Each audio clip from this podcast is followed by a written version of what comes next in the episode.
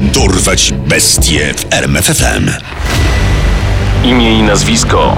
Henry Louis Wallace. Znany jako Dusiciel z Taco Bell. miejsce i okres działalności. USA, Karolina Południowa i Północna. Lata 1990-94. Liczba ofiar. 9. Skazany na śmierć. Dorwać bestie w RMFFM.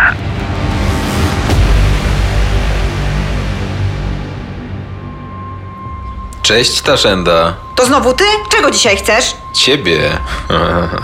Zostaw mnie, bydlaku!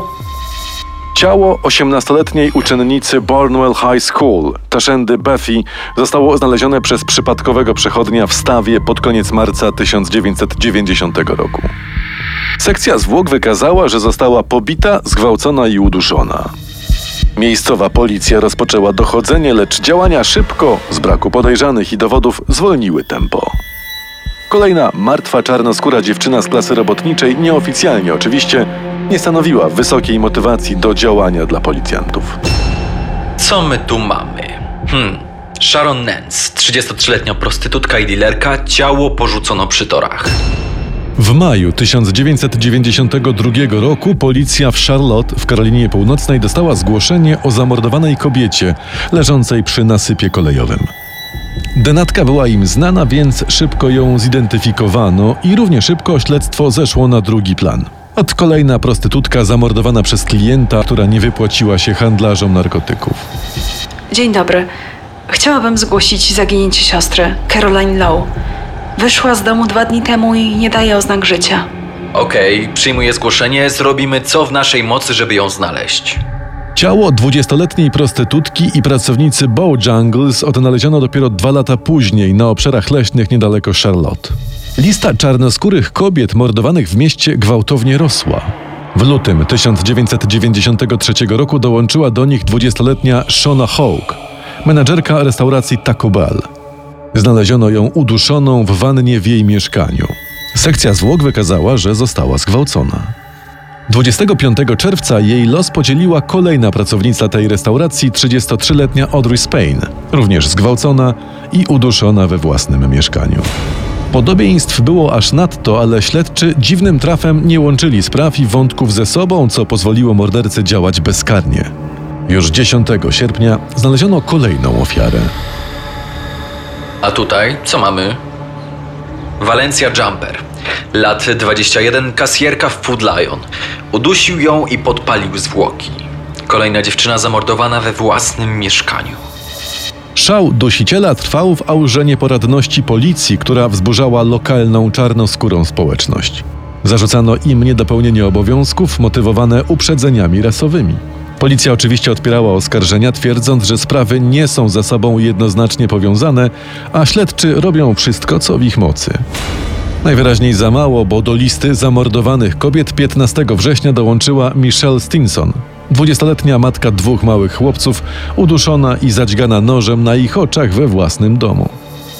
Śledczy mieli nad czym pracować i dostali na to trochę czasu, bo mordy ustały na kilka miesięcy.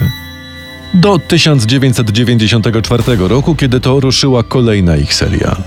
20 lutego znaleziono ciało uduszonej we własnym domu Vanessa Mack. 9 marca odkryto zwłoki 18-letniej Brandy Henderson. Na miejscu zbrodni był również jej synek, którego morderca próbował udusić, ale nie dokończył dzieła. 10 marca uduszono Betty Bouchen, 24-letnią menedżerkę Bojangles. 12 marca uduszono i zadźgano 35-letnią Debrę Slaughter.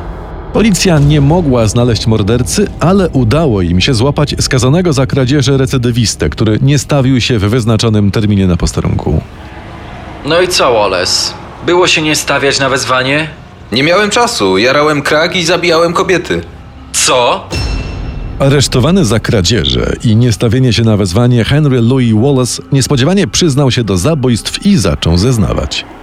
Jego spowiedź trwała blisko 12 godzin, obejmując szczegóły wielu zbrodni, z których części policja nawet nie wiązała z jednym sprawcą. Kim był dusiciel z Taco Bell, jako chrzciły go później media? Henry Louis Wallace urodził się 4 listopada 1965 roku w Barnwell w Karolinie Południowej jako syn Lottie May Wallace. Jego dzieciństwo nie należało do lekkich ani szczęśliwych. Samotna matka pracowała całymi dniami w fabryce tekstyliów, a od niego wymagała bezwzględnego posłuszeństwa i surowo je egzekwowała. W liceum nawet mu się wiodło. Angażował się w cheerleading, a po zakończeniu nauki został DJ-em w lokalnej stacji radiowej.